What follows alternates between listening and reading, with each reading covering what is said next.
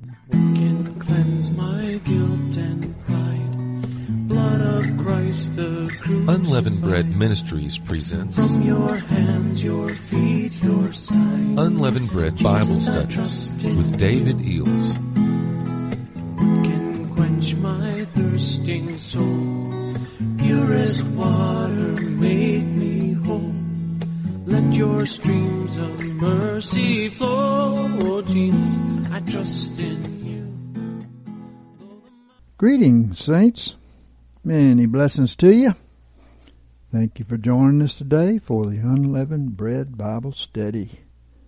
And thank you, Father, for making this possible. Thank you for blessing us mightily, giving us wisdom for the days to come, Lord, encouragement and knowledge, so that we're not taken by surprise of the things that are coming. The world is going to be taken by surprise. Even the alliance is going to be taken by surprise. Thank you, Lord, in Jesus' name. Okay, we're going to continue with Overcoming to Be in the Bride, number two. And we call this First Revelation. God is not in a house of unforgiveness.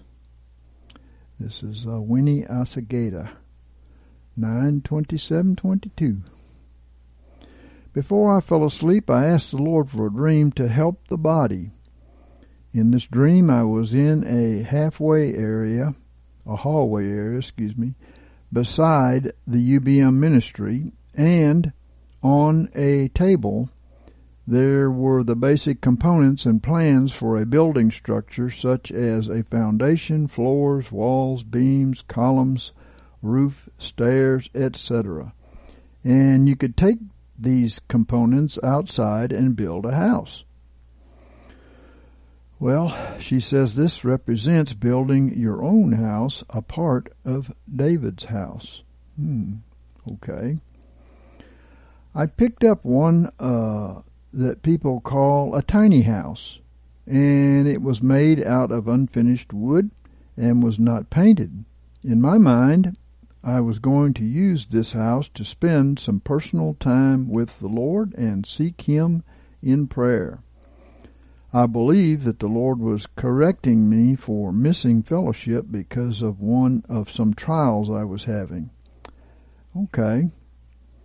Uh, my thought about this is we can't use times of trial as an excuse to skip fellowship with the body of Christ. Hebrews 10:24 through 25 says, uh, "Let us consider one another to provoke one another unto love and good works, forsaking not forsaking our own assembling together as the custom of some is, but exhorting one another, and so much the more as you see the day drawing nigh." For if we sin wilfully after we receive a knowledge of the truth, there remains no more a sacrifice for sins. So the Lord's real serious about this. And of course, He's talking about uh, gathering together with people um, who are biblical people, who desire to, the truth and are looking and seeking out truth, right? And uh, and have the right, um, you know, formula for being a church in the first place. So she said, uh, this small house had large cracks and even a gaping triangular shaped hole in the wall. Well, cracks and holes represent openings that allow the enemy to come in, right? She said there were also a very tiny key to use to enter the door. However, the keyhole was in the wrong spot, well below where the keyhole was supposed to be. So this was a terrible job done on a house with a bad foundation. And evidently the people that lived there were pretty small because the keyhole was way down, right? So the tiny key represents an inferior version of the key of David. The uh, inferior version will not allow us to bind and loose the enemy, as we will see, and also as the cracks and the holes represent. And Revelation 3 and 7 says, And to the message, messenger of the assembly in Philadelphia write, Thus saith the Holy One, the true One, he who has the key of David, the one who opens and there is none who shuts, and he shuts and there is none who opens. Amen. The, the authority to bind and loose, right? If the foundation is faulty, we know that um, the whole rest of the house will not be right. And we must build our house on the foundation of Christ and obedience to the truth of His Word. 1 Corinthians 3 and 11 says, For other foundation can no man lay than that which is laid, which is Jesus Christ. So if you don't, you have a wrong Jesus, you're going to have a wrong foundation, right? Another Jesus. She said, I took these building materials and went outside, and it was a very dreary day and cloudy uh, with no sun. Well, uh, apart from the sun slash S O N, we we can do nothing. You know, uh, John fifteen and five. I am the vine; ye are the branches. He that abideth in me, and I in him, the same beareth much fruit. For apart from me, you can do nothing. Many people are led by their mind. They're not led by the Spirit. They're not waiting on the Lord. They're not seeking His direction. And so you have a, a terrible house being built there for man, basically. She said, I built this tiny house very quickly and uh, I went in. I believe this represents being hasty. Uh, Proverbs 21 and 5. The thoughts of the diligent tend to plenteousness, but every one that is hasty hasteth only to want. Yeah. Because if you're not in the will of the Lord, you shouldn't take steps, right? We are walking in the steps of the Lord, the way, right? When I opened the front door in this tiny house, there was a wooden staircase leading downstairs to a basement. Uh, well, a basement is underground and represents descending uh, to the earthly flesh nature. I went downstairs to pray, but then I heard someone trying to come in and I was immediately startled. Our prayers are effective if we are in some form of disobedience or separated from the body in some way and the enemy gains easy access to our spiritual house. She said, I looked up the stairs and saw that two men had opened the door to the tiny house to enter. One black man and the other Hispanic looking. Um, I believe this represents the enemy who is submitted to darkness. Uh, Romans 6 and 16 says, Know ye not that to whom you present yourself as servants unto obedience, his servants you are whom you obey, whether of sin unto death or of obedience unto righteousness. Amen. She said, I knew they were trouble and were there to harm me, so I distracted them by running up the stairs yelling, Daddy, Daddy, as I ran outside to the, to the right well, Galatians 4 and 6 says, And because you are sons, God sent forth the Spirit of His Son into our hearts, crying, Abba, Father. Well, when we get out of the will of the Lord, we don't do anything right, you know, and we're not in the position in the place He has us to be. So we're open to, you know, trouble.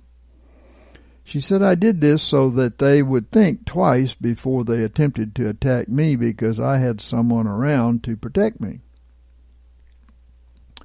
Well, when we repent and get back on the, the right and call out to God, we will have His protection once more. Psalm 34 and 6 says, This poor man cried, and the Lord heard him and saved him out of all of his troubles. Amen. We live and learn, don't we? And as I yelled out, Daddy, in the dream, I thought about my husband, Chuck. Although he is my husband, I believe yelling out Daddy represented me crying out to the Lord, who is our heavenly husband. And this was showing that the Lord was not in this tiny house, but outside of it. And any other house uh, with any other foundation not rooted in the Word of God is a house where the enemy is able to break into. Yes, that's true. And that was the end of her dream. She said, When I woke up, I asked the Lord, What was this about? And was there a disconnect in my spiritual walk that I was not understanding or was not aware of? And asked Him, for a verse by faith at random and received Ephesians 4:32. In context 31 and 32. Let all bitterness and wrath and anger and clamor and railing be put away from you with all malice, and be ye kind one to another, tender hearted, forgiving each other, even as God also in Christ forgave you. Well, amen. Thank you, Lord. Well, that's one way we can be in the will of the Lord and be walking in His steps, right? I believe the Lord was warning me and reminding me not to entertain any thoughts of offense towards anyone. Well, uh, this will result in faction which separates us from Christ and His body. Um, she said during the last meeting we had, I was being attacked pretty heavily. It was a fiery dart after fiery dart. And so I just praised the Lord through it and was fighting and casting it down. It did not feel like my own thoughts, but an attack. And I asked the Lord for a chapter uh, by faith at random and landed on Colossians 3, which also speaks of forgiving one another. Mm-hmm. Otherwise, you get turned over to the tormentors, right? Colossians 3 1 through 25 says, If then you were raised together with Christ, seek the things that are above, where Christ is seated on the right hand of God. Set your mind on the things that are above, and not on the things that are upon the earth. For you died, and your life is hid with Christ in God. When Christ, who is our life, shall be manifested, then shall you also with him be manifested in glory. Oh, glory. Thank you, Father. Put to death, therefore, your members which are upon the earth fornication, uncleanness, passion, evil desire, covetousness, which is idolatry, for which things' sake comes the wrath of God upon the sons of disobedience. Sometimes it's even simpler than this her revelation there was about just not waiting for the Lord to show you how to be in His will, right? So, because we are uh, disciples, we must, we must be learners and followers of the Lord. You can't uh, do this according to your mind. It has to be according to the Lord. Verse 7 Wherein you also once walked when you lived in these things, but now do ye also put them all away anger, wrath, malice, railing, shameful speaking out of your mouth. Lie not one to another, seeing that you have put off the old man with his doings, and have put on the new man that is being renewed unto knowledge after the image of him that created him where there cannot be Greek and Jew, circumcision and uncircumcision, barbarian, Scythian, bondman, freeman, but Christ is all and in all. Amen. Never mind all of the divisions, right? Verse 12. Put on, therefore, as God's elect, holy and beloved, a heart of compassion, kindness, lowliness, meekness, long suffering, forbearing one another, and forgiving each other. If any man have a complaint against any, even as the Lord forgave you, so also do ye. And above all these things put on love, which is the bond of perfectness. And let the peace of Christ rule in your hearts, to the which also you were called in one body, and be ye thankful.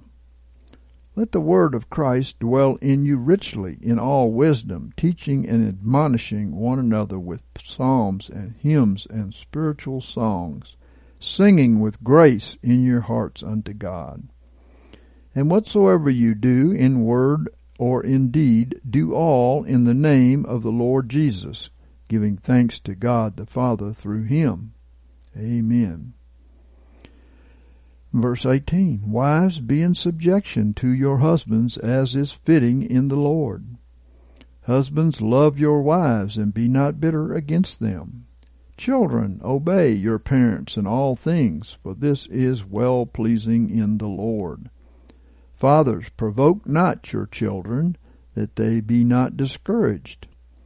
Servants, obey in all things them that are your masters, according to the flesh, not with eye service as men pleasers, but in singleness of heart, fearing the Lord. Whatsoever you do, work heartily as unto the Lord, and not unto men, knowing that from the Lord you shall receive the recompense of the inheritance. You serve the Lord Christ. For he that doeth wrong shall receive again for the wrong that he hath done, and there is no respect of persons. Amen. And the last verse I received by faith at random was Deuteronomy 8 and 6. And thou shalt keep the commandments of the Lord thy God to walk in his ways and to fear him. You know, so much good advice in this text that she just gave here. Uh, but it takes some meditation. You have to remind yourself, you know, um, of these things. You, you can't just read that one time and go on about your business because you will forget it right? It, uh, it takes diligence to uh, write the word upon your heart, right? Okay, this next revelation we called playing the game in a dump and smashing the competition. Uh, Claire Pienaar, 62722. In this dream, Claire, uh, I believe, represents the bride because her name means brilliant and the bride's garments are bright and pure, as is spoken of in Revelation 19 and 8. And it was given unto her that she should array herself in fine linen, bright and pure, for the fine linen is the righteous acts of the saints. I dreamed that my family was on our way to a tennis match. A tennis match represents spiritual warfare and uh, the ability to effectively return the fiery darts to the enemy in competition for our eternal salvation. She went on to say, We parked our car and we were called up to go play on top of a rubbish dump. well, as we will see, the apostate church's foundation is built upon a big pile of garbage. Okay. It was rather sad. And Rion said, I think this dream is about a type of face off or battle between the true church that has been practicing doing spiritual warfare for a long time and is very prepared versus the apostate churches who built their church on the rubbish of this world. Claire went on to say, We were clean and properly clothed for the occasion, and we had practiced. Ah, reminds me of Hebrews 12 and 11. All chastening seems for the present to be not joyous, but grievous, yet afterwards it yields peaceable fruit unto them that have been exercised thereby, even the fruit of righteousness. She said it seemed our whole family was playing and so we had strength in numbers. I don't know what group tennis would look like in the natural, but in the dream my family was divvied up to play doubles and triples so that we beat more opponents more quickly. Okay. Well, Ephesians 4 and 15 and 16 says, But speaking truth in love, we may grow up in all things into Him who is the head, even Christ, from whom all the body, fitly framed and knit together through that which every joint supplieth, according to the working in due measure of each several part, maketh the increase of the body unto the building up of itself in love. She went on to say it was easy because the other families were fragmented. So they were all working as a team, right? Luke 11:17 says every kingdom divided against itself is brought to desolation and a house divided against a house falleth. Yep. She said there were many weekend dads who did not understand their daughters' non-verbal or body language clues of unhappiness, embarrassment, or frustration. so, well, these weekend dads represent the, false shepherds who climb up another way. John 10 and 1. Verily, verily, I say unto you, he that entereth not by the door, but into the fold of the sheep, but climbeth up some other way, the same is a thief and a robber. Yep, there are weekend preachers, weekend uh, Christians, uh, and there's weekend dads. Mm-hmm. There were many moms who were very uh, judgmental about the surroundings. And that could be representing Jezebel, the mother of the apostates, right? One fam- family lived right next to this rubbish dump. They deceived many into thinking their home was worth so much more than it was. Well, the apostate churches deceive many into thinking that their religion is valuable with their fancy buildings, and uh, but they are founded on the rubbish and uh, of false religious doctrines and their stinking thinking, basically. Everyone had to walk through their home to get to the rubbish dump to play tennis. well, we know that many have passed through the garbage house of apostate Christianity on their way out to uh, maturity in Christ, hopefully. Um, she said, I remembered looking at the house, and as I walked through, uh, and I was thinking, it's like a giant sinkhole. It'll collapse any minute. well, religion is a sinkhole that, that keep people buried in their earthly or fleshly natures, and many never escape dead religion. It was perfectly decorated inside, but it was hollow, and the foundation had crumbled away due to neglect. I was thinking of Hebrews 2 and 3. How shall we escape if we neglect so great a salvation? Uh, it's the most important reason we're on this earth in the first place, right? Rion said the apostates are not prepared. They don't see what is coming. They're not looking after their fruit and they have no idea how to have faith. Yes, they're not prepared for what's coming. They're listening to a lot of um, peace and prosperity preachers in most cases. We finished the games, and I think our family wiped out all of the opponents. I walked back to the car so excited for us to move on. The coach gave us a plastic laminated piece of paper that detailed all the next tournament's events. Uh, the laminated paper represents being saved and protected from the waters of judgment meant for the apostates and the world. It might represent the same thing as those uh, two stones on which the Lord, you know, uh, wrote the word, right? Um, I was holding on to it, she said. And uh, she says these are the promises that we must hold on to by faith. Amen. Let the Holy Spirit bring to your remembrance everything He says to you, but you have to put it in there for Him to bring it to remembrance. Remember that. Everyone else from my family was at the van waiting for me. I passed a man who had his daughter for the day and when he saw me, he yelled to another single dad, I am so glad you don't make any effort, mate. I hate these types with their laminated sheets and water bottles. They're so prepared for everything.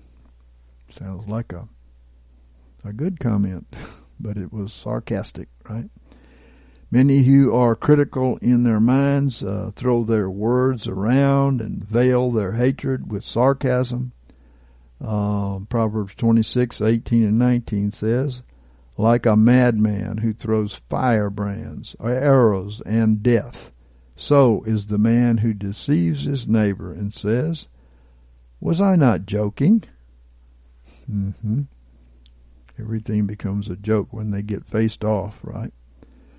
So these men were dressed completely in black, and their daughters were dirty and unkept.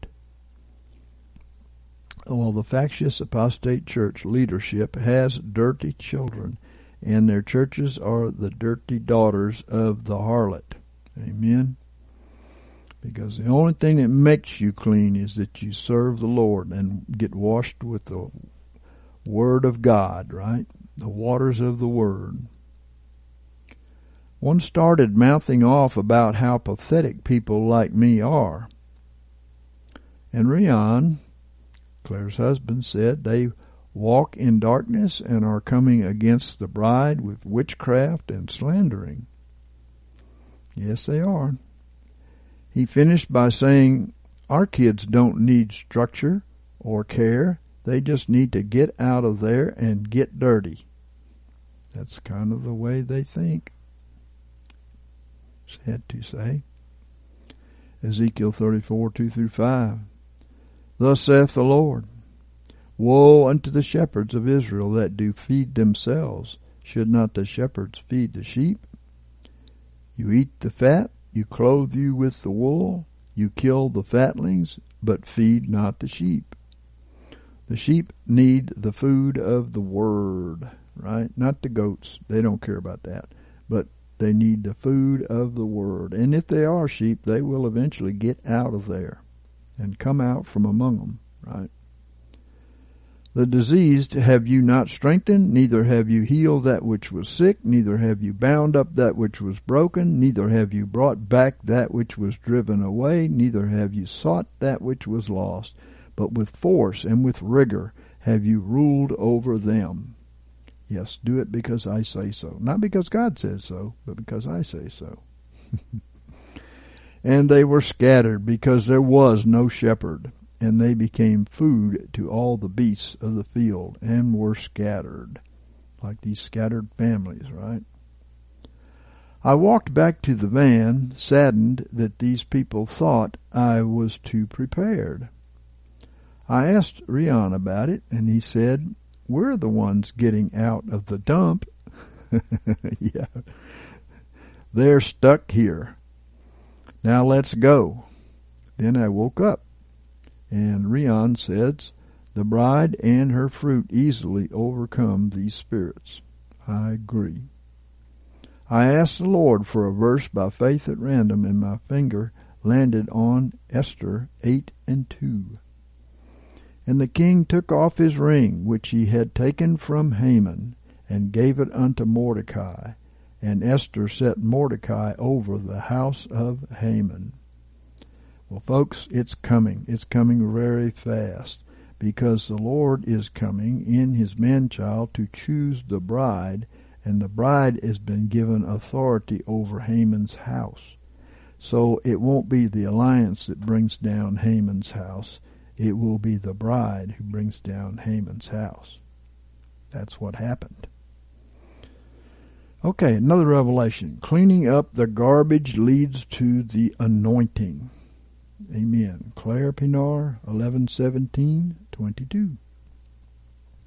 I dreamed that I was watching David teach in a little white home, representing the house of David, who are the pure and righteous first fruits which is made up of a small group of people. Okay. I was sitting on a white bench with Rion and another person. David was doing a live talk, representing speaking the rivers of living waters, I believe. that give life to the hearers. Amen. Rion and I then started cleaning and sorting out everything in this little house. Then we went outside and I saw David's son, representing those who are born of the David man child reformers. He drove a white garbage truck and he was picking up everyone's refuse in the area. He pulled his truck into David's yard and stopped. Well, I believe the man child David reformers will first clean up the house of David, and then the sons of that house will clean everyone else up in the body of Christ. Jesus sent out his spiritual seed to do this. His disciples, he sent them out to do this. Cleaning up. God can't give the anointing uh, on a pile of rubbish, right? Many people then left this residential area and there was so much to clean. Amen.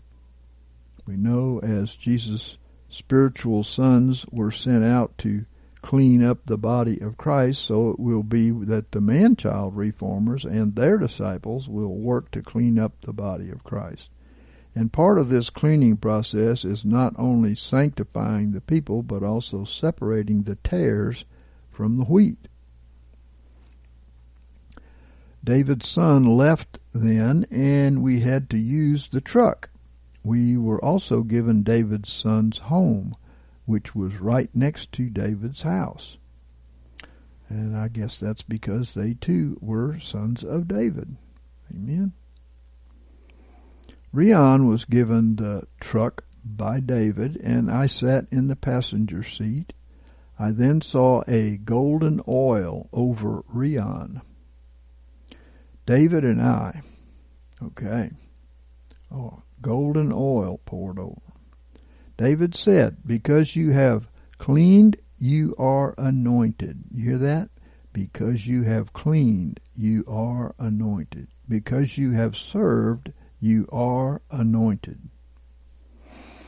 Okay, the anointing comes uh, when the garbage is purged from the house of David and from then uh, to the people because it all starts in Zion, does it not? Yes, that's right. The Lord is coming to Zion, and from Zion the law is going to go forth. Amen. I received by faith at random Mark 10 and 19, in context 17 through 23. And as he was going forth into the way, there ran one to him and kneeled to him and asked him, Good teacher, what shall I do that I may inherit eternal life? And Jesus said unto him, Why callest thou me good? None is good save one, even God. Thou knowest the commandments. Do not kill, do not commit adultery, do not steal, do not bear false witness, do not defraud, honor thy father and mother. And he said unto him, Teacher, all these things have I observed from my youth. And Jesus looking upon him loved him and said unto him, One thing thou lackest. He knew there was some kind of idolatry here, no doubt. Go and sell whatsoever thou hast and give to the poor, and thou shalt have treasure in heaven, and come and follow me. But his countenance fell at the saying, and he went away sorrowful, for he was one that had great possessions. Possessions rule over people, and uh, they are idols, and so on. And we really don't need much. We're running out of time here. The only thing important is for us to receive the Word of God in our hearts and to give it to others. And Jesus looked around about and said unto his disciples, How hardly shall they that have riches enter into the kingdom of God? So, you know, we have no time left to indulge in the world or its pleasures, hobbies, or all the other things that distract. We only have time to bring in the harvest and go home. Amen. Another one, escaping apostasy to be chosen for the bride.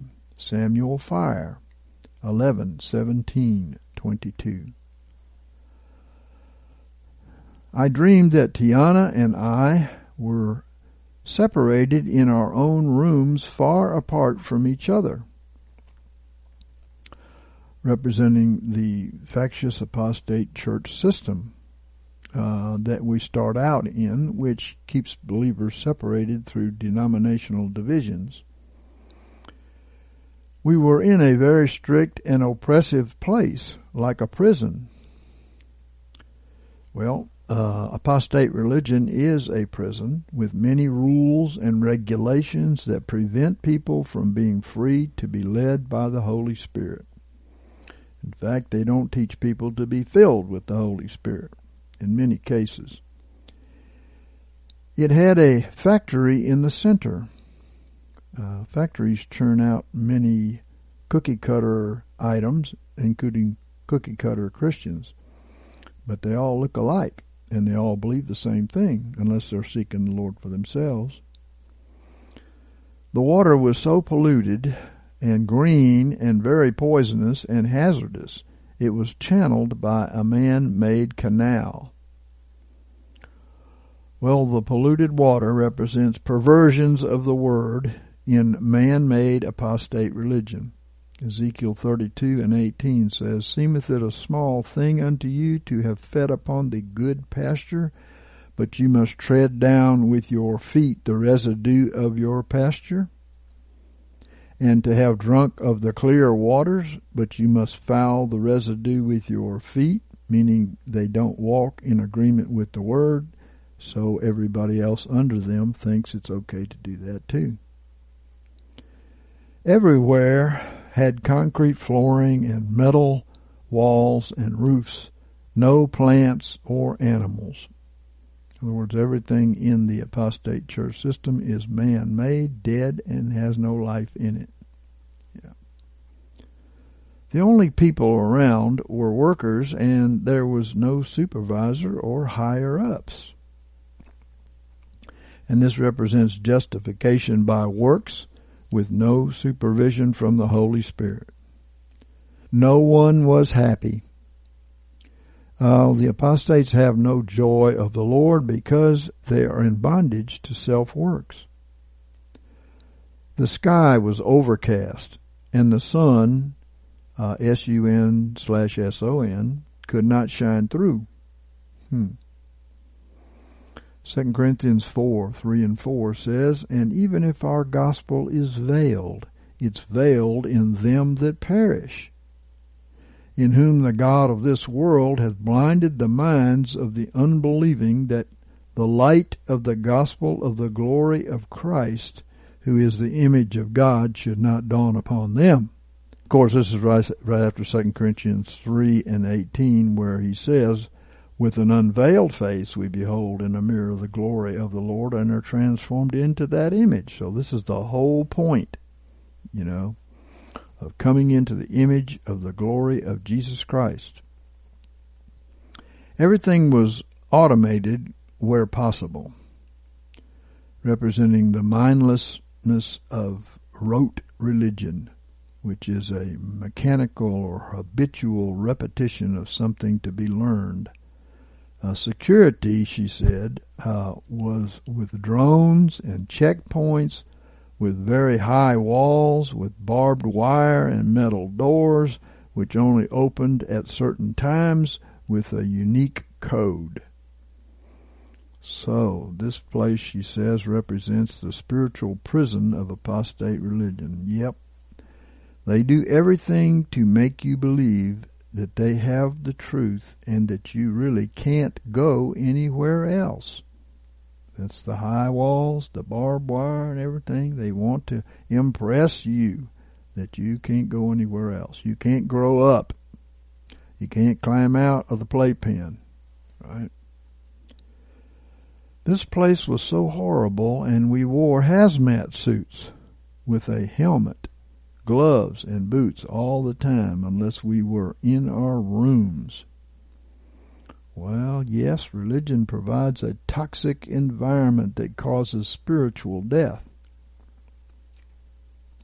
The rooms had a code, a lock, and the doors were like a submarine, and the size of the room was so tiny it could barely fit a bed, shower, and toilet with a lock a locker for the hazmat suits. Nothing else would fit in the room. There were no comforts, no windows, just an artificial ceiling light. Well, there is uh, no comforter there. The Holy Spirit is not allowed. Uh, it's delightful to follow the Holy Spirit. It's happy to follow the Holy Spirit. But uh, all of these regulations and rules are because they don't have Christ living in them, causing um, the Word to come alive in them. They do not believe in the good news of the gospel which comforts us. Their light of the Word is an artificial light because it is not the real thing. Right?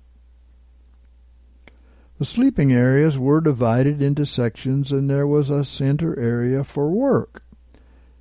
Uh, the entire facility felt like a prison with a work factory in the center. Of course, they're building a kingdom of men here, and for men in most cases.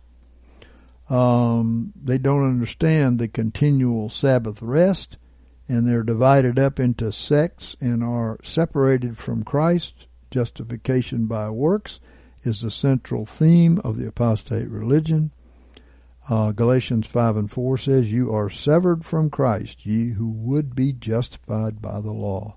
You are fallen away from grace. Mm-hmm. We had to leave our rooms for the assigned job at an exact time or miss out on any chance for food or water or even risk being forced onto uh, the streets.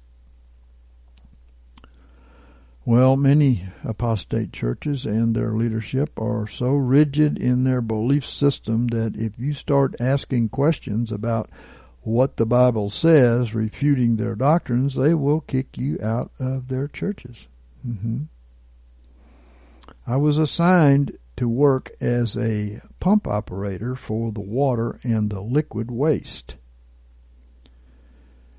They want everyone to propagate their toxic waters and uh, pump it out to others to try to ensnare more people into their religious system. I pressed switches and pulled levers and checked gauges with cameras and a, and a computer giving out data. So they manipulate people, especially with the tithe and other ways that they have of manipulating people, condemnation, and uh, so on and so forth.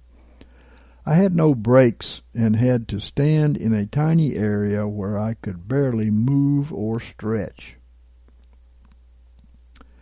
Well, the Nicolaitan preachers don't want people to grow up into maturity in Christ because they will lose their control over them. Amen. When my time was completed for the job, I had to race to the open concrete courtyard to an automated chute where the daily rations were distributed, and then the door quickly shut.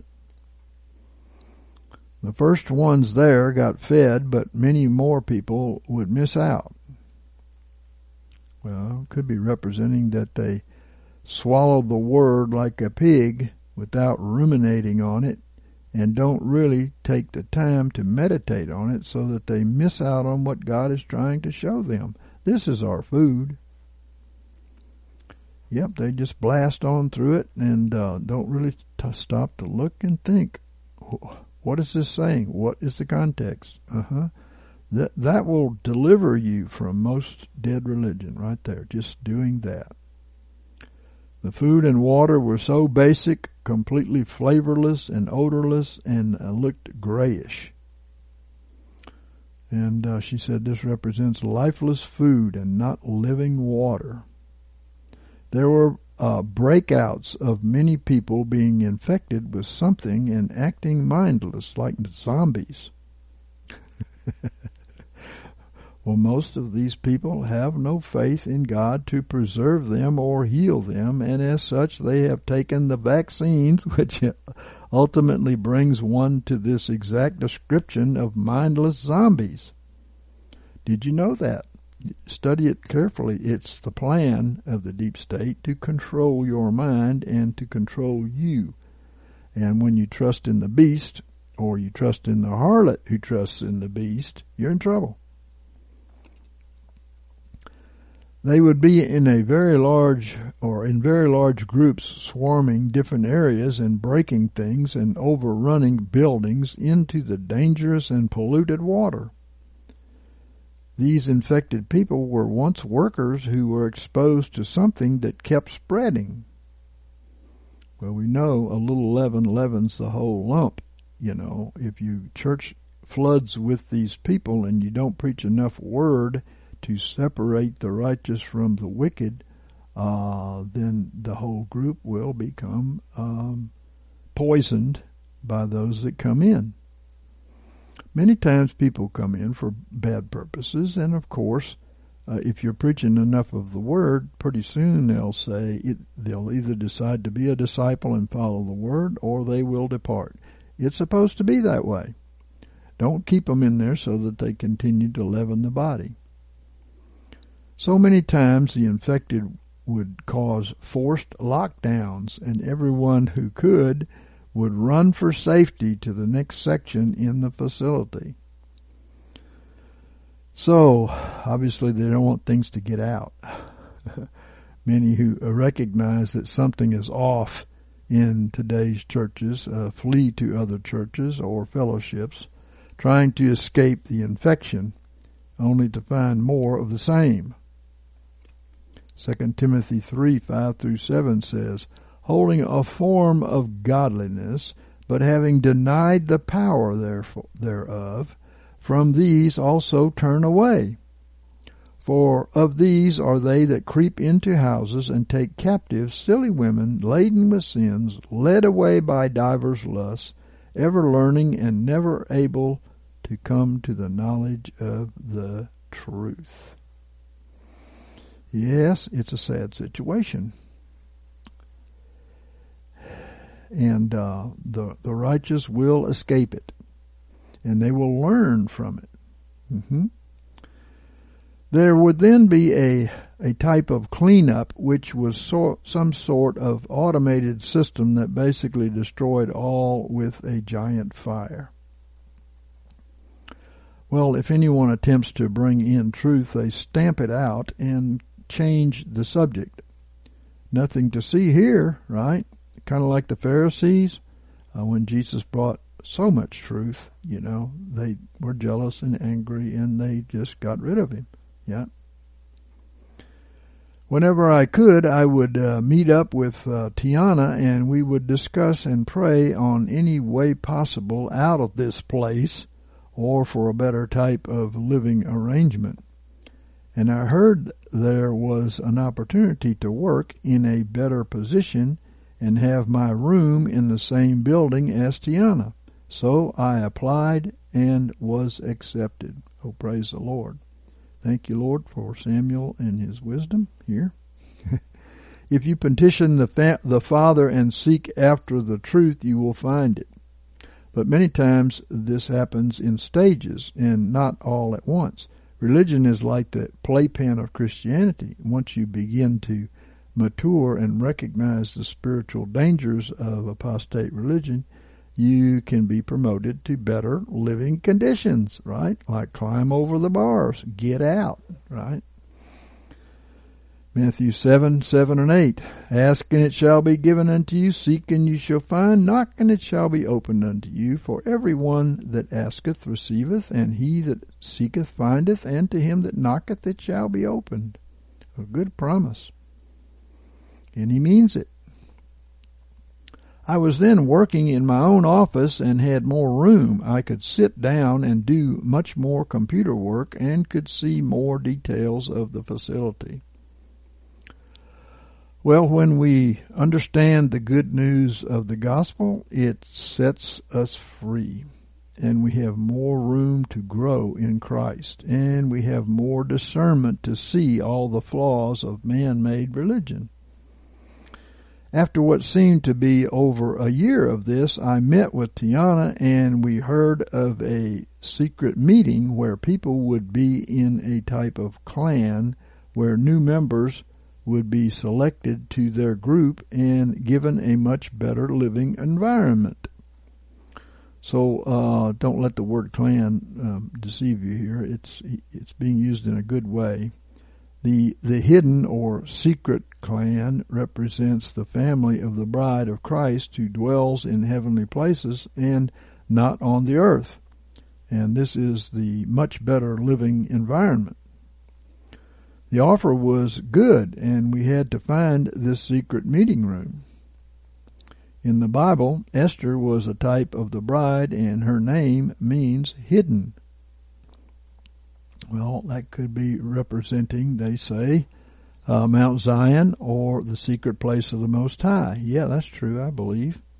Revelation 21 and 2 says, And I saw the holy city, the new Jerusalem, coming down out of heaven from God. See, it's being, the bride is being born from above. Made ready as a bride adorned for her husband. Amen. It was a very big challenge. We uh, entered the kingdom through much tribulation. This is true. Tiana and I snuck out, climbed over various walls and over barbed wire areas with automated sensors. Huh. Well, the demonic enemies um, put up many spiritual roadblocks and snares to prevent us from coming into the bride body and coming out of apostasy. This is what religious spirits are. They are spirits that want to keep you in bondage to a dead religion so you won't grow up and be any threat to the kingdom of the devil, right? So we crawled through ventilation shafts. Well, the word for spirit is breath, and Jesus compared the Spirit of God to wind and going through ventilation shafts represents being filled with the Holy Spirit and led into closer relationship with God. We had to shimmy through pipes over the green lethal waters and into the other sections of the facility. This represents overcoming the false doctrines, the beliefs that we learned in the apostate religious system, and so on. We did this for days with no sleep and no food or water besides that which we had brought with us. So I believe this represents intercessory prayer with fasting and uh, death to self. All this is necessary to reach the bride. Hebrews 12 and 14. Follow after peace with all men and the sanctification without which no man shall see the Lord. So we managed to locate the secret meeting room and had to get on uh, top of the building's roof and swing into a specific window to get in. And once inside, there were about 50 people crowded together, and there were four lines of people. Well, uh, even after coming out of this, there is still a separation. We've watched it happen. Um, as we will see, these four lines of people represent of the four types of ground that the sower's seed fell upon. Because even after they come out, they, they love it when they first come out, just like in the parable of the sower, but then they fall away. So there's still a separation to go on even after you come out of these dead churches. Tiana spoke to me and uh, felt a certain one to choose, and I agreed, and we lined up behind three others. Those three were denied and not allowed into the clan, and it was now our turn. Many are called, but few are chosen. A muscular and tall man tested both of us with pats across the shoulders and back and all over, uh, squinting at us. Then suddenly a lady, uh, probably a representative of the corporate bride body, behind him told him to stop. The, she motioned to both of us to come over to her. Sounds like Biden sniffing turkeys. I don't know if you saw that meme or not. She said, I feel you both are good and you are to come with us. Something in my spirit tells me to. Ah, okay. The bride has good discernment, which helps her to recognize true bride material. Not that pers- not that people will all will go through all of the tests and succeed, but at least at that point they're ready to continue. I replied, "Oh, really? You know about the spiritual?" Well, the bride is very acquainted with the Spirit of God because she only receives the seed of her husband, Jesus. And then Tiana and I went with them to their building. It was a communal living environment, representing, I would say, everything in common, like uh, the first century Book of Acts church, and being one in Christ's Spirit. He went on to say they had tables and chairs and a fridge and much better comforts than we had before. We both were so thankful to God and knew from then on everything was going to be way better. 2 Corinthians 13 and 11 says, Finally, brethren, be perfected, be comforted, be of the same mind, live in peace, and the God of love and peace shall be with you. And then I woke up. Now that's cool. Good revelation. And this one we call Be of Good Cheer, I Have Overcome the World. And Vanessa Weeks received this. 21922. I dreamed that my husband Barry and I were asleep in bed at night represented being uh, at rest in trials and tribulations, right? I was awakened in the dream by the loud sound of a white supersonic jet flying above our area. An example, uh, she said in parenthesis, of overcoming the world. Amen. I thought it was very unusual for this kind of jet to fly this late at night? Well, overcoming seems unusual and feels difficult in the dark trials of our lives. When you have to walk by faith and not by sight, right? I knew in the dream that it was a fighter jet and going to help others who were already fighting. I prayed, Lord, be with them to bring about what is best for your people. Amen. Well, the overcomers are fighters who overcome in their personal trials so that they can help others to overcome in their personal trials. Then I thought Barry was awake also because of the noise, and he got up. But as he was leaving the room, I realized it was not him, but Lakeisha. Barry represents our heavenly husband, Jesus, who dwells in his bride and helps her to overcome joyfully. Because Lakeisha means happy or joyful. In John 16 and 33, these things have I spoken unto you that in me you may have peace. In the world you shall have tribulation, but be of good cheer. I have overcome the world. Don't forget that command now. Be of good cheer in the dark trials, right? Also, Keisha is uh, most likely to a variant of Keziah. Keziah originates in the Hebrew language and means cassia tree. Cassia is an evergreen tree, uh, which probably represents eternal life. Right? They don't go up and down with the seasons, right? And Keziah was one of Job's daughters that the Lord gave him after his tribulation. Amen.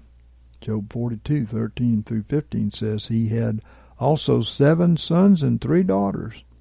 And he called the name of the first Jemima, and the name of the second Keziah, and the name of the third Keren Hapuch.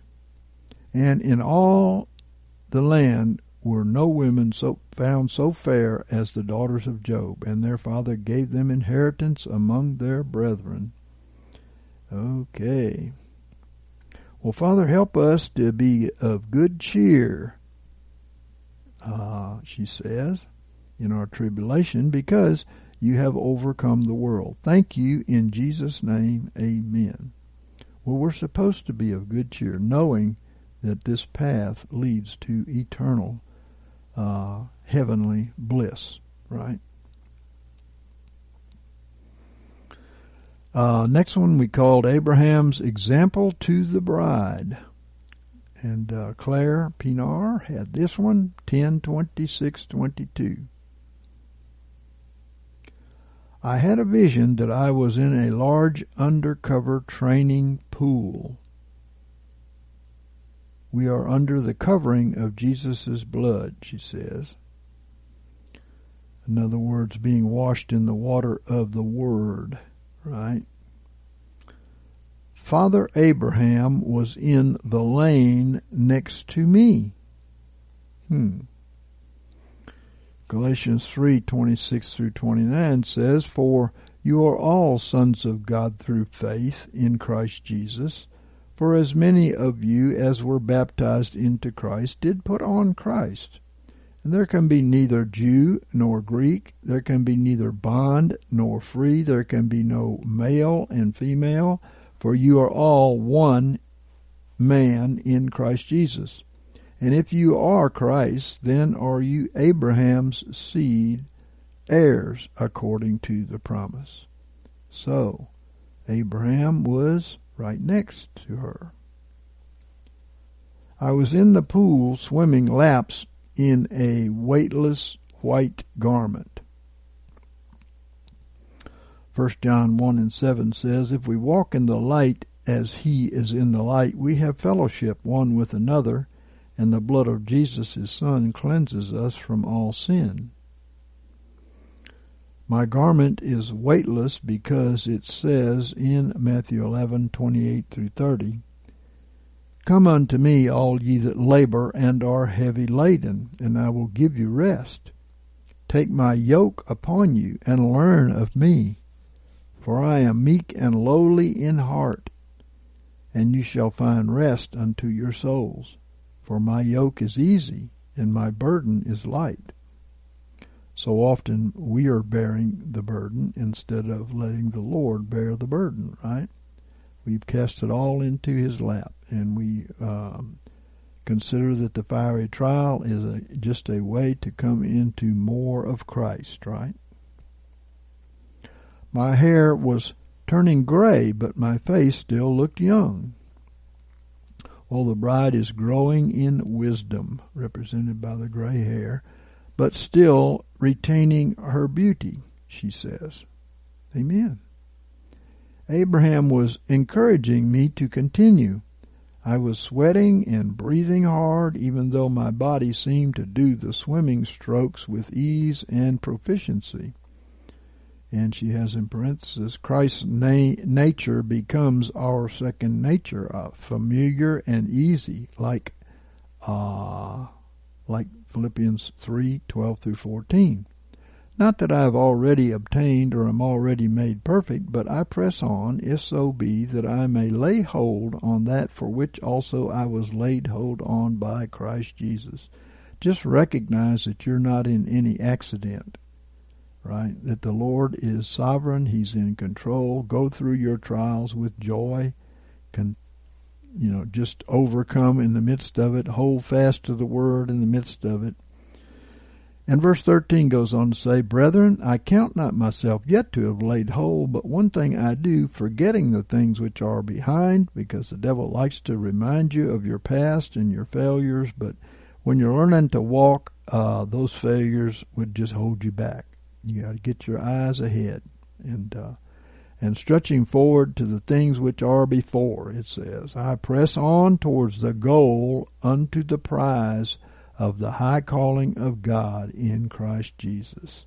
Yes, there is a prize, and you go through uh, tests, trials, tribulations to get there.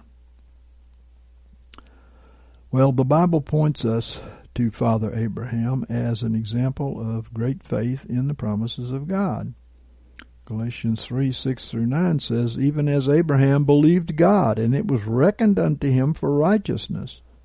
He believed God even over and above the trial he was in and the lack that he had. He was believing God, right? Know therefore that they that are of faith, the same are sons of Abraham.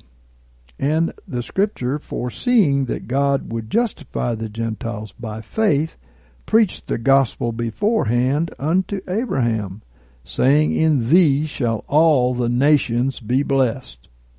So then, they that are of faith are blessed with the faithful Abraham. I said it is so hard because I was out of breath and tiring um, and she has a note here. We need refilling of the Holy Spirit. The enemy will wear us down by getting us into self works or anxiety, etc. You know. Well, that's true. Uh, we must not focus on our own ability to please God and uh, live righteously, or we will fall into self works and self justification, and we will fail. She went on to say, Abraham replied, Yes, but keep going. Just keep swimming. Your reward will be made full. So Abraham is saying, just keep on going. You know, just keep on going. You will reach your goal. And Galatians 6 9 says, And let us not be weary in well doing, for in due season we shall reap if we faint not. Holding on to well doing in the midst of trials is what it's all about. You're choosing to have more of God and less of you, right? He got out of the pool then, and he was wearing the same light pink tunic and sandals he wore when he visited me in a vision in 2018. Well, light pink, she says, re- represents the love of Christ. And I knew then that it was Abraham for sure. He said, Don't get out until you're done, quote unquote. I said, Why are you getting out? And he replied, My faith is complete and my race is finished. Okay, so again, uh, we're in this race now, right? And we have to walk by faith. Well, Hebrews 6, 13 through 15 says, For when God made promise to Abraham, since he could not, could swear by none greater, he sware by himself, saying, Surely blessing I will bless thee, and multiplying I will multiply thee. And thus, having patiently endured, he obtained the promise. Hmm. Well, Rion said, We must each run our own race and endure unto the end. That's what Jesus said. He that endureth to the end shall be saved. You endure the fiery trials. You know that they only burn up the wood A and the stubble. You trust that, that God will do that. And you trust that you will come out uh, in His image. Amen. I asked the Lord, she said, for a word by faith at random for this dream and received Matthew 13:32 in context 31 uh, to 32. Another parable set he before them, saying, The kingdom of heaven is like unto a grain of mustard seed, which a man took and sowed in his field which indeed is less than all seeds, but when it is grown, it is greater than the herbs, and becometh a tree, so that the birds of the heaven come and lodge in the branches thereof. Okay, so even though we feel our faith is small or ineffective according to what we see, if we endure to the end, we will produce much fruit for the kingdom of God. Amen. So, once again, Samuel and Tiana got this on 1028-22. Praying in tongues rewrites our spiritual code. I will say it restores your DNA as we just recently discovered, which may be another word for spiritual code here. Anyway, they said, This is a vision I got while driving with Tiana and little David, and we were praying in Holy Spirit tongues. That's a good thing to do all of the time. He showed me how not many understand how tongues work in the spirit realm. It is like how I can alter things through computer coding. I saw us recoding the imperfections and corruption uh, in us and our situations as we drove along and spoke in tongues. Well, the gift of tongues is powerful uh, to affect positive change in our lives and situations. It's the Holy Spirit praying through us according to the will of God. You can't get any more powerful than that. They say tongues is the least gift, but that's silly because He gave it to the most people. Not only is it our spoken word, but it is a heavenly language that prays the perfect will of God into existence. Amen. We were updating and patching all of the areas of our lives with what we speak, clearing out the corrupted and vulnerable codes and the abuse from all witchcraft and curses sent against us, and replacing them with His ultimate security, reclaiming it back for His kingdom. Well, in uh, this way, we overcome the darkness with the light. Pray in tongues. I saw how everywhere we went on the drive the whole time speaking in tongues, wrote a blessing and returned it upon the enemy uh, blocking and destroying the witchcraft. Amen. You have enemies that don't want you to succeed. Speaking in tongues is necessary. And when we speak His holy language, His power goes out and is eternal, unstoppable, infinite, and perfect. This encouraged us to do this not only to get in His presence and praise Him, but also to restore and be in uh, conduit, uh, be a conduit for His power, uh, for Him and His glory. Well, Amen, Amen. That's awesome, true too. Uh, this next one we call "We Have an Open Heaven." Vanessa Weeks, ten nineteen twenty two. And Vanessa said, In a dream, I was standing on our deck outside our apartment. And she says, This deck in uh, other dreams is where I've prayed. Amen. It was much bigger than in real life. Well, whether we realize it or not, our prayers, when mixed with the faith of God, are much bigger and more powerful than we understand. The deck was made all of wood, like it is, but went out much farther and there was a semicircle shaped extension to the deck on the right. It had different colors of wood in it and was very attractive looking. And I walked over to it and stood there looking out. It was like an observation point. And she says it represents uh, discerning what we see in the world, and then we are able to pray about those things as we enter into heavenly places. Amen. Then I saw there were wooden stairs in the middle of the deck. These were going up, and I saw Michael on the stairs, so I followed him up. Well, Michael's name means who is like God. And he represents those who have the nature of Jesus and who have an open heaven to their prayers.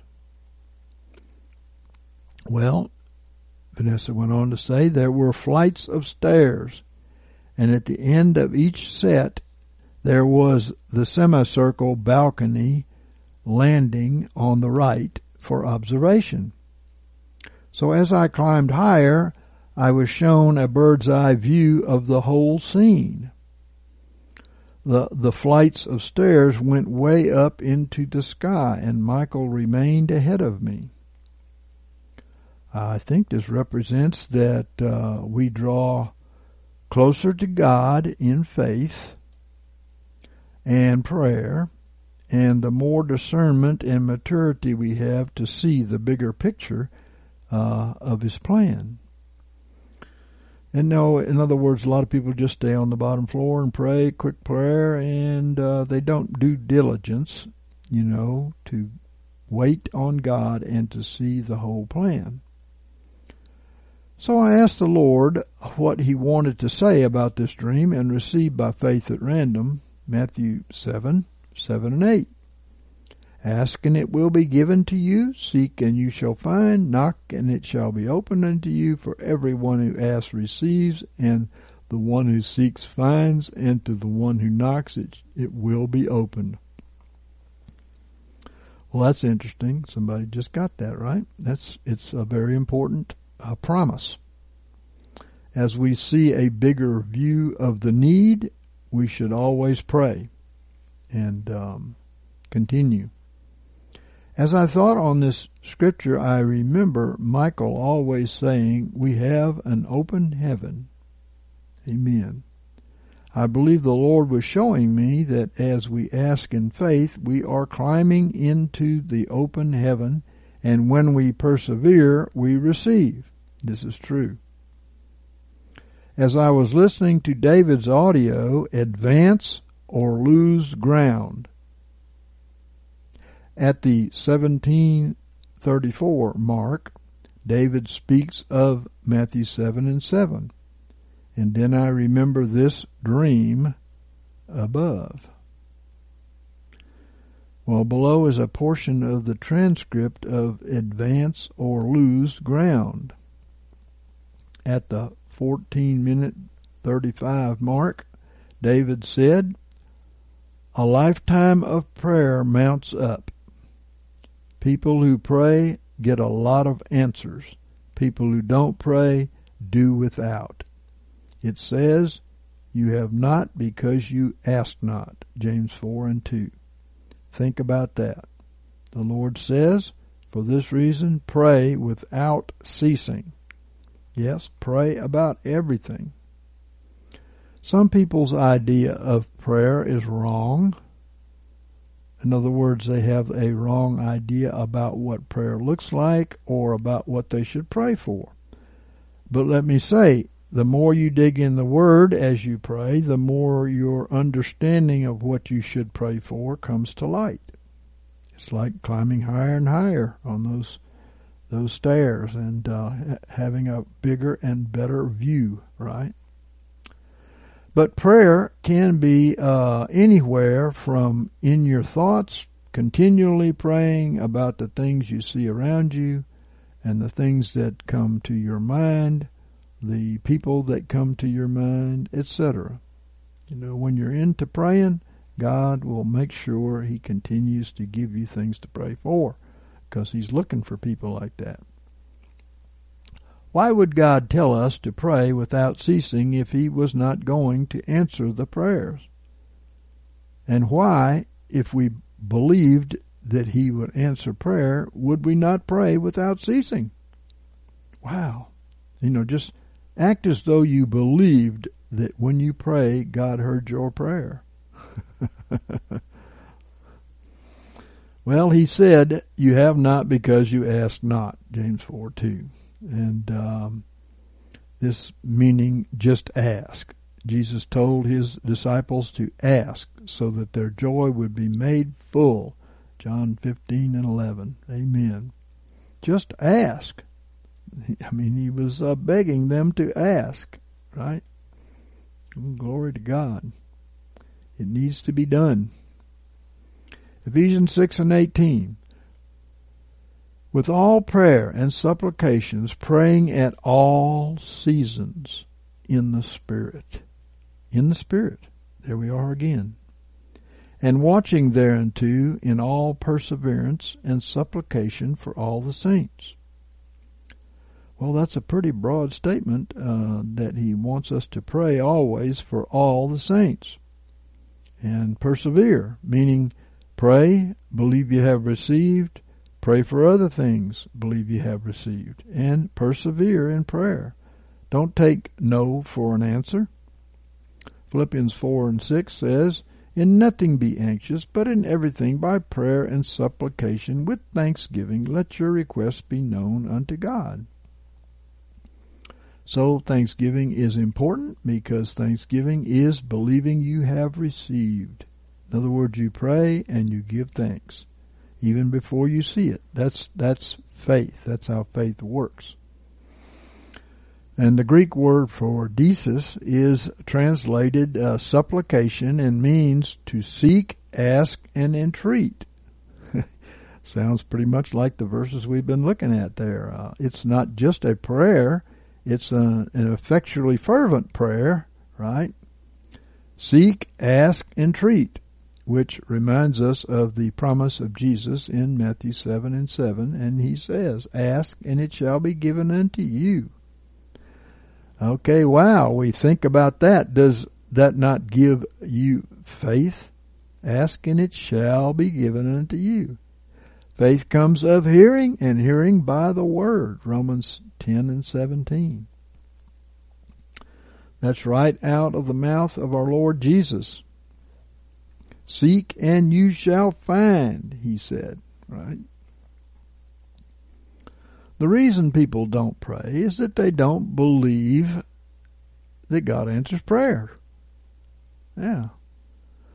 Believers have special privileges with God for themselves and for others. And uh, one of these privileges is that they can come boldly before the throne and ask for help in time of need. Hebrews 4:16. And the reason they do that is because they're believers. Non-believers can play the religion game, but they wouldn't pray because they don't believe what Jesus said. Seek and you shall find, knock and it shall be opened unto you. Amen. Here we, we call this overcomers put on a bridal garments. And this was by Anonymous, 5, 11, and 12 a little while back, uh, David taught on what was beautiful to the Lord. It brought to my remembrance a dream I had back in 2010 where the Lord was giving me understanding about what is pleasing and beautiful to Him. Well, this is the criteria for choosing the bride, right? What is beautiful to Him? I dreamed that an angel of the Lord took me to heaven. We were going down a long hallway, and at the end of the hallway I could see a door. I could barely see that something was written on the door, but I was still too far away to make it out.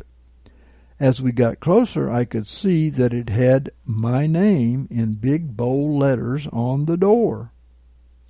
And the angel said, This is your room. Go ahead and open the door. I stood there for a few seconds while it registered in my brain that the angel said that this was my room. Wow, I have a room. I said, the angel said uh, again, go ahead, open the door and go in. So I opened the door and took a few steps inside the room. Directly in front of me I saw a row of drawers with handles. It reminded me of a post office where they have all these little cubby holes for the mail, except these cubbies were drawers that had handles. I stood there looking at these drawers for a, few minutes as I was uh, wasn't sure what to do next. The angel of the Lord said, "Go ahead, open the drawers. They are your drawers to open." I would say, uh, all of these promises are ours, you know, are ours. And uh, they're ours already. We just need to ask and receive. Like Jesus said, all things whatsoever you pray and ask for, believe you received them and you shall have them. Amen. So I opened the first drawer and reached inside and pulled out a piece of paper that was rolled up. I unrolled the paper and up at the top of the paper it read, Certificate of Completion. So I read down a little further and it read, You have successfully overcome anger. And there was a stamp that read, Completed across the certificate, making it a formal document. It reminded me of a high school diploma. And I thought to myself, wow, I've overcome anger. How cool is that? I was so excited by this that I turned around and showed it to the angel. He just laughed since he was happy that I was so excited. He said to me, There are more drawers. Go ahead, open them all. They belong to you. See, there is so much that God has prepared for us in prayer, and we can go for it. Go after it, right? Everything he said is our promises. Why don't people look at the word more often? Study it, get it in their hearts more often. Those promises are for us. So I proceeded to open the drawers, and when I opened the last drawer and pulled out the rolled certificate, it read, Incomplete. Needs more work. I very slowly read the certificate to see what it contained. It read, Self-condemnation. Incomplete. Needs a little more work. I knew this was true. Even as a child, I had a way of punishing myself more than anyone. I took so much to heart and had so much guilt and suffered from lack of love and self-worth. The angel cheered me up he said, Look, it says you need a little more work. He was so nice to me, and instantly uh, I felt better. I said, Oh, thank you, Lord, for showing me what I have overcome and what I still need to work on. Amen. After I finished, that's, by the way, when you read the word, that's what you get, you know, you know, uh, what you need to work on. And after I finished opening all the drawers, I looked around the room and saw a treasure chest. It was beautiful and had all kinds of different jewels on the outside. I got down on my knees and ran my hands across the treasure chest. I just wanted to touch those beautiful jewels.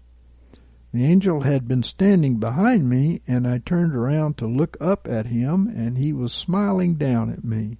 He said, that is your treasure chest. Go ahead and open it. I was so overwhelmed I just wrapped my arms around the chest for a few minutes.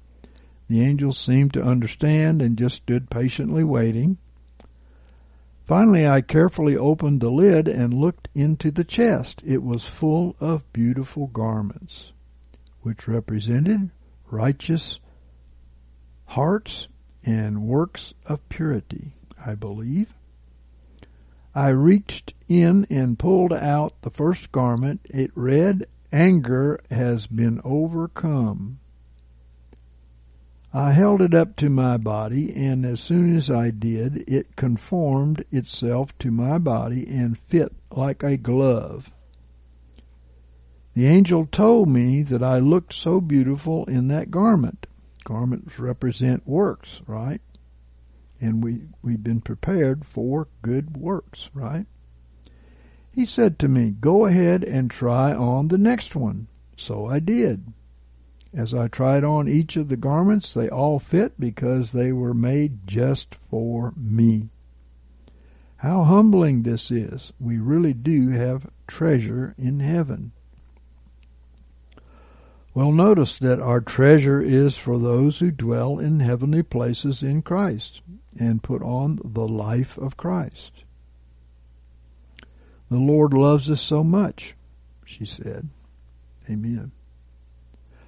Well, God will dress in beautiful garments those who overcome sin by his grace. Isaiah 52 and 1. Awake, awake, and put on strength, O Zion. Put on thy beautiful garments, O Jerusalem, the holy city. So the bride in Revelation 21, 9 and 10 said, For henceforth there shall no more come into thee the uncircumcised and the unclean. Amen. No one unclean or uncircumcised or sowing of flesh will be in the bride. Notice. Jude 1 and 23 says, And some save, snatching them out of the fire, and on some have mercy with fear, hating even the garment spotted by the flesh. Some people's garments are spotted by flesh that because their works are that way. The righteous hate to be displeasing to the Father. They want a pure, clean garment. They want to act in agreement with God's Word.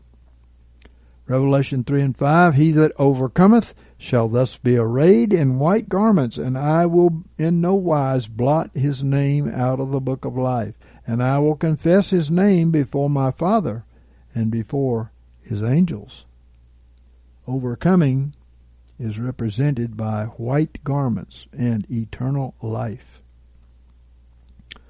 3 and 4 says, but thou hast a few names in Sardis that did not defile their garments. They shall walk with me in white, for they are worthy. So those whose works are pure and undefiled walk in white. 16 and 15 Behold, I come as a thief. Blessed is he that watcheth and keepeth his garments, lest he walk naked and they see his shame. Well, it's like being in the wedding feast and not having a wedding garment on, right? Amen. And 3 and 18 says, I counsel thee to buy of me gold refined by fire, that thou mayest become rich, and white garments, that thou mayest clothe thyself, and that the shame of thy nakedness be not made manifest and eye salve to anoint thine eyes that thou mayest see all the benefits of walking holy before the Lord. And nakedness here represents sin, as does dark spots on a, a white garment. Uh, we must give our old life to receive our new life. Amen. We recognize that we no longer are sinners. We are saved by grace. Zacharias 3 and 3. Now Joshua, representing, I believe in this text, the body of Jesus, or the body of Christ, was clothed with filthy garments, and was standing before the angel. And he answered and spake unto those that stood before him, saying, Take the filthy garments from off of him. And unto him he said, Behold, I have caused thine iniquity to pass from thee, which Jesus did. And I will clothe thee with rich apparel. Mm-hmm. So God has accomplished our perfection through Christ, and now we must take advantage of this by faith and repentance. We must believe it to see it. Isaiah 61 and 10 says, I will greatly rejoice in the Lord. My soul shall be joyful in my God. For he hath clothed me with the garments of salvation. He hath covered me with the robe of righteousness. And as a bridegroom decketh himself with a garland, and as a bride adorneth herself with her jewels.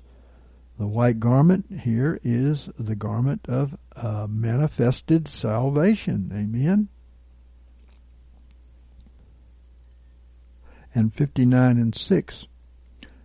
Their webs shall not become garments, neither shall they cover themselves with their works. Their works are works of iniquity, and the act of violence is in their hands. So we're weaving a garment with our good works, but he calls it a web because there's not enough good works to cover them, right? The the wicked Christians, quote unquote, uh, works of righteousness are not enough to cover their nakedness. We are making our our covering by our actions that are in agreement with the word. Ecclesiastes 9 and 8 says, Let thy garments be always white. Let not thy head lack oil. Well, notice again that your works of righteousness will bring the anointing, as one of our revelations showed clearly. Psalm 45 and 8 says, And all thy garments smell of myrrh and aloes and cassia. Exodus 29 and 29. And the holy garments of Aaron, representing our high priest Jesus, shall be for his sons after him, to be anointed in them and to be consecrated in them. Well, this is so true. Uh, our high priest, you know, uh, his garments have been passed on to us. Uh, we are to reckon ourselves to be dead unto sin, but alive unto God. Let not sin therefore reign in your mortal body. So we know that um, what Jesus did at the cross in making an exchange, he made an exchange of his life for ours, and now we have his life according to the Word of God.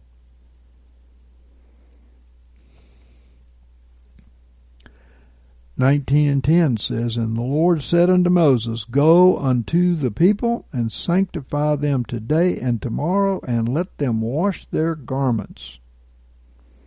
So in the text, this was so that they could meet the Lord on the third day. Hmm.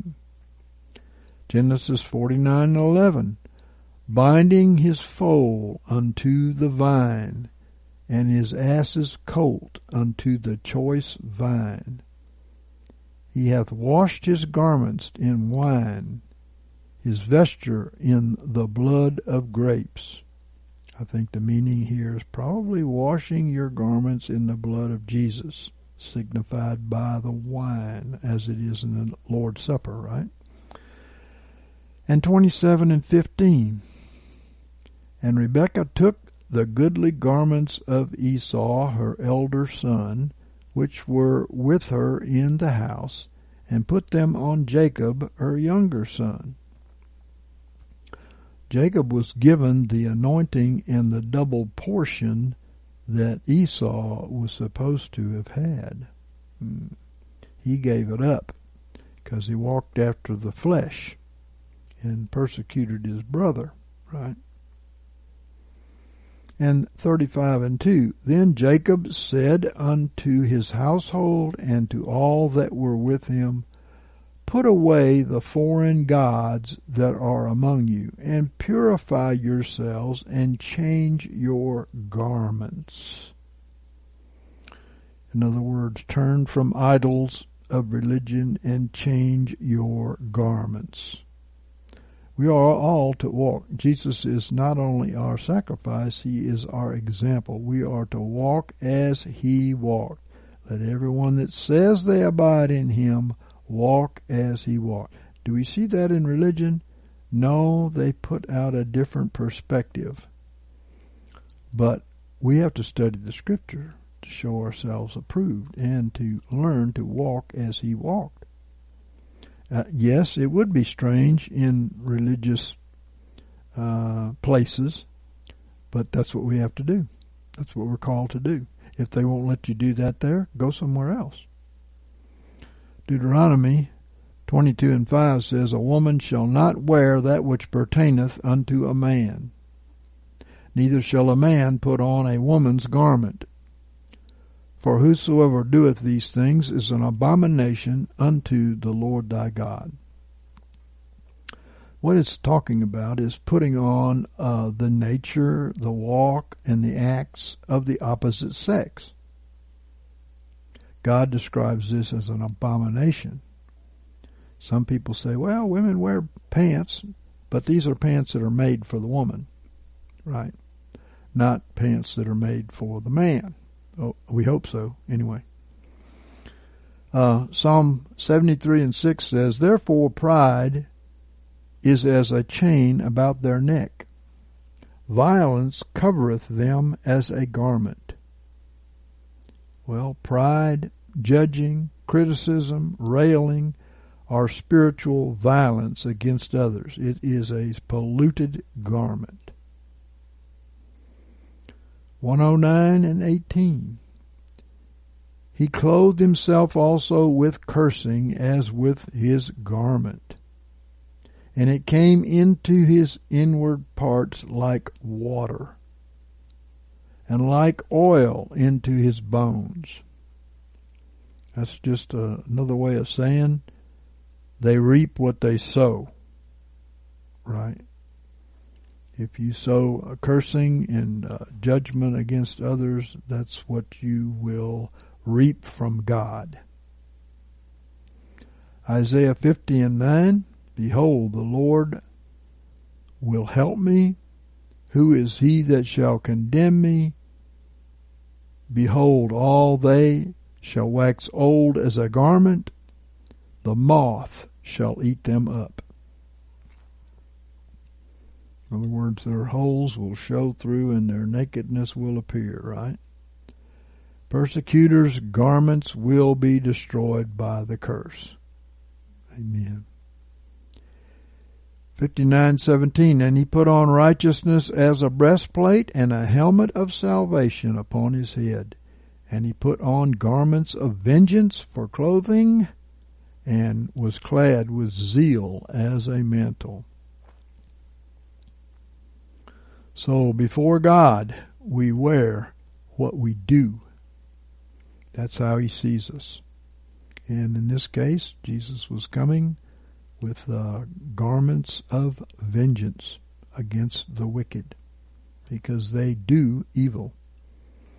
61 and 3 to appoint unto them that mourn in Zion, to give unto them a garland for ashes, the oil of joy for mourning, and the garment of praise for the spirit of heaviness, that they may be called trees of righteousness, the planting of the Lord, that he may be glorified. Amen. 64 and 6. For we are all become as one that is unclean, and all of our righteousness are as a polluted garment. And we all do fade as a leaf, and our iniquities, like the wind, take us away.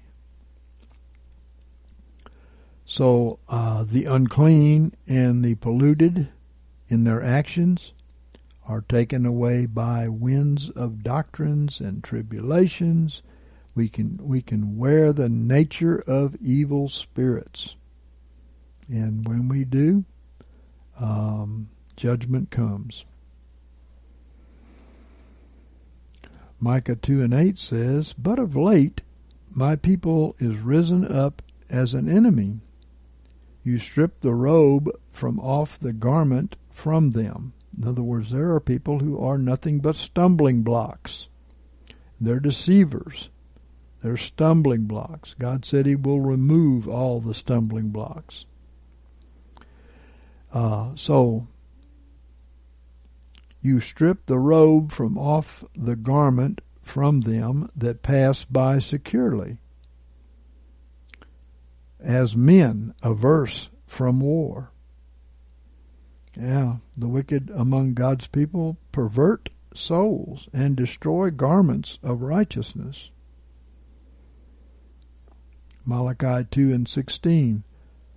For I hate putting away, says the Lord, the God of Israel, and him that covereth his garment with violence, saith the Lord of hosts. Therefore take heed to your spirit that you deal not treacherously. Well, in the natural, this is, is saying one thing, but in the spiritual, it's much bigger. But many divorce without the scriptural reason of fornication or the unbeliever departing. They are spotting their garment. Amen. Matthew 22 and 11 says, But when the king came in to behold the guests, he saw there a man who had not on a wedding garment. In other words, they weren't prepared by their works uh, to be in the marriage, right? And he saith unto him, Friend, how camest thou in hither, not having a wedding garment? And he was speechless. Well, he obviously didn't know it was necessary. He obviously wasn't reading his word, right? 27 and 35. And when they had crucified him, they parted his garments among them, casting lots. So the wicked criticize and despise the actions of the righteous. Yeah.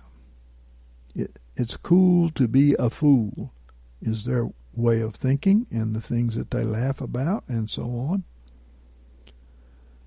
Mark 2 and 21. No man seweth a piece of undressed cloth on an old garment, else that which should fill it up taketh from it the new from the old, and a worse rent is made.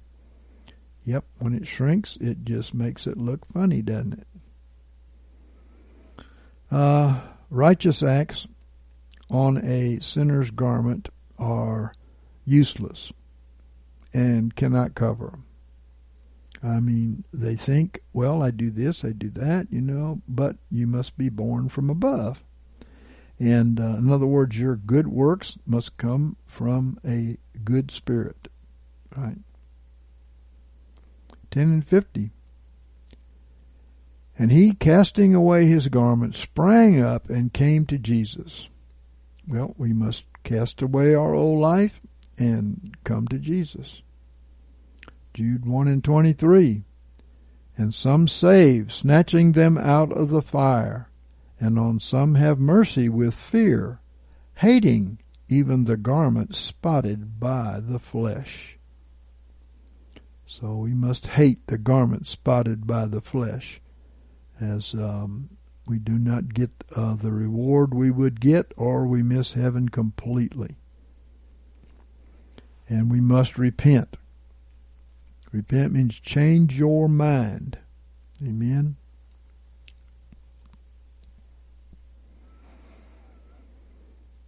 Revelation 16 and 15 says, Behold, I come as a thief.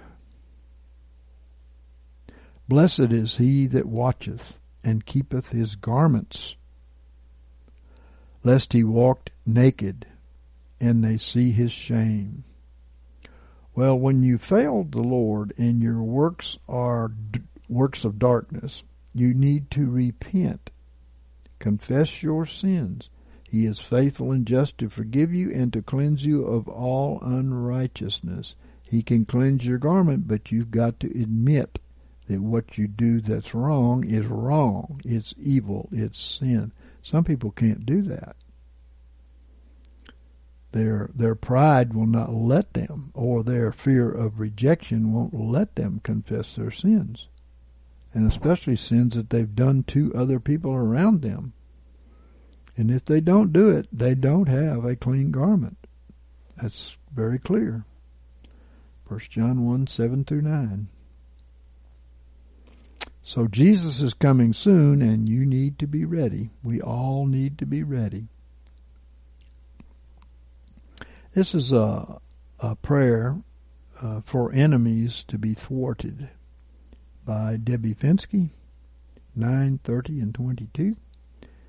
Thank you, Lord, that you are accomplishing your purposes in your elect and in their troubles and persecutions you will cause many to turn to you to seek you and to acknowledge you. We know that our enemies are your enemies. And as they work to cut us off, to keep us from manifesting your glory, you, Lord, will scatter and consume them and silence them, no matter how many are set against us.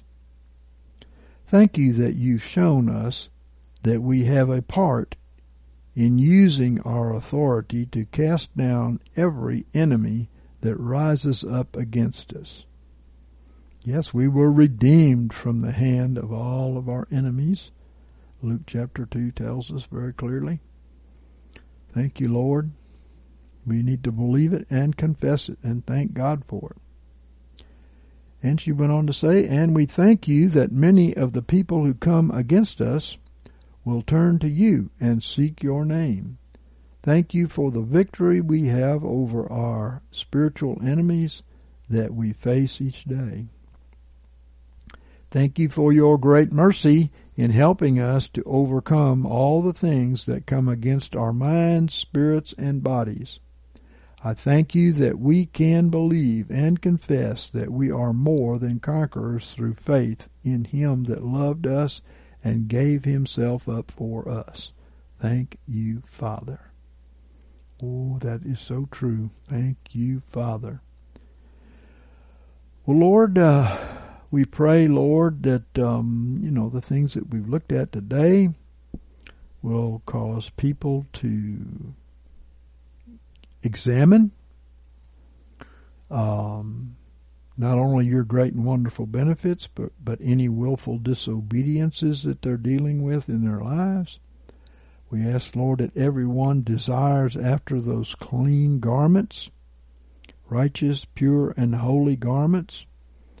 We ask that you grant repentance to any who are listening, uh, to any who have not understood everything or maybe don't remember everything we talked about. Lord, we pray they will go back and go through this again and examine themselves and be right with the Lord. Lord, everything that we do, we need to do it with all diligence. The diligent shall bear rule. Your word is clear. And uh, we ask you, Lord, in Jesus' name, that everyone are here for one purpose, really, because life is very fleeting. It's over in a short time, and we go one place or the other. And we ask, Lord, that everyone take this seriously we have a certain amount of time to bear the fruit of Jesus Christ, as in the parable of the sower. And three out of four will fail because they don't take this seriously. They started out in a ball of fire and they ended up distracted by the things of the world and lost out. So, Lord, we just ask you in Jesus' name that your people who love you with all their hearts will be overcomers in all things and seek to be uh, first in the kingdom. And um, Lord, we just pray and ask, Lord, that the people who are studying to be in the bride will take these things seriously, Lord, and uh, that you will grant them repentance from every direction that is just just a distraction of the time that we have left to come into your image. I ask, Lord, that you uh, grant all that listen today, Lord, the faith that Jesus already uh, delivered us out of the power of darkness and um, that he already made reconciliation. That means an exchange of his life for ours. And we reach out and take a free gift of the life of Jesus. And, uh, and we repent of the life that we have lived. Father, we thank you so much, Father, for what you're doing in our lives. Thank you for drawing us so that we can run after Jesus. And uh, He is our goal. He is the prize of the high calling of God. Uh, thank you, Lord, that we will manifest everything that He is because we believe in you. We believe in your word. Help us, Lord, to and bring to our remembrance, Lord, all the promises that you've made to us. Help us to be obedient and uh, faithful to those promises to confess them before men because our Father is faithful. Uh, by grace have you been saved through faith, and that's not of yourselves. It's a gift of God, not of works, lest any man shall boast. So, Lord, we can't work our way to heaven, but we can faith our way to heaven. And thank you, Father, for that, the free gift of life through Jesus Christ, who was given unto us. Lord, you, you are faithful to give us your only Son. And uh, we know that you won't begrudge us the bow, so to speak. Everything else is insignificant compared to the gift of Jesus that you gave unto us, Father. Uh, we don't live anymore. He lives in us. That is the gift of Jesus, and that is the faith that we use to receive this gift. Thank you so much, Father, for your mercy and your grace towards us in drawing us today unto you. Thank you, Lord, for taking distractions out of our life. Lord, that we know that the most important thing in this life is to come to know you. And uh, in order to do that, we need a love of your word, Lord. I ask that you bless everyone who joined us today to love your word and seek to be in alignment with your word. Amen. Thank you so much, Father. In the name of Jesus.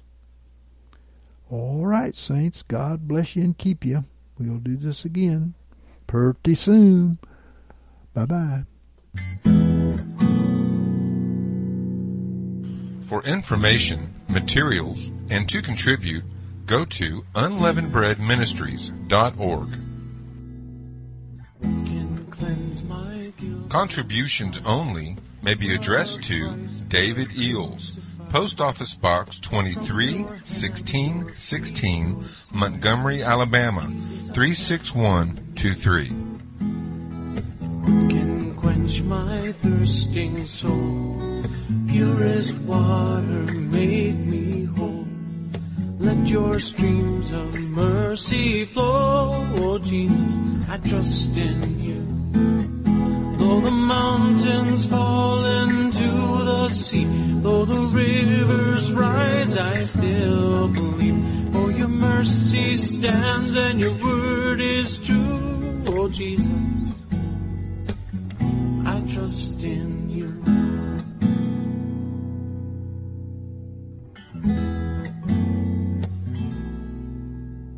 And when I face that darkest night, what will be my guiding light? The shining rays of red and white. Jesus, I trust in you. Oh, sacred heart, in you I find mercy seated for all time. I am yours and you are mine, oh Jesus, I trust in you. Though the mountains fall into the sea, though the rivers rise, I still believe. For your mercy stands and your word is true, oh Jesus, I trust in you. Though the mountains fall into the sea, though the rivers rise, I still believe. For your mercy stands and your word is true, oh Jesus,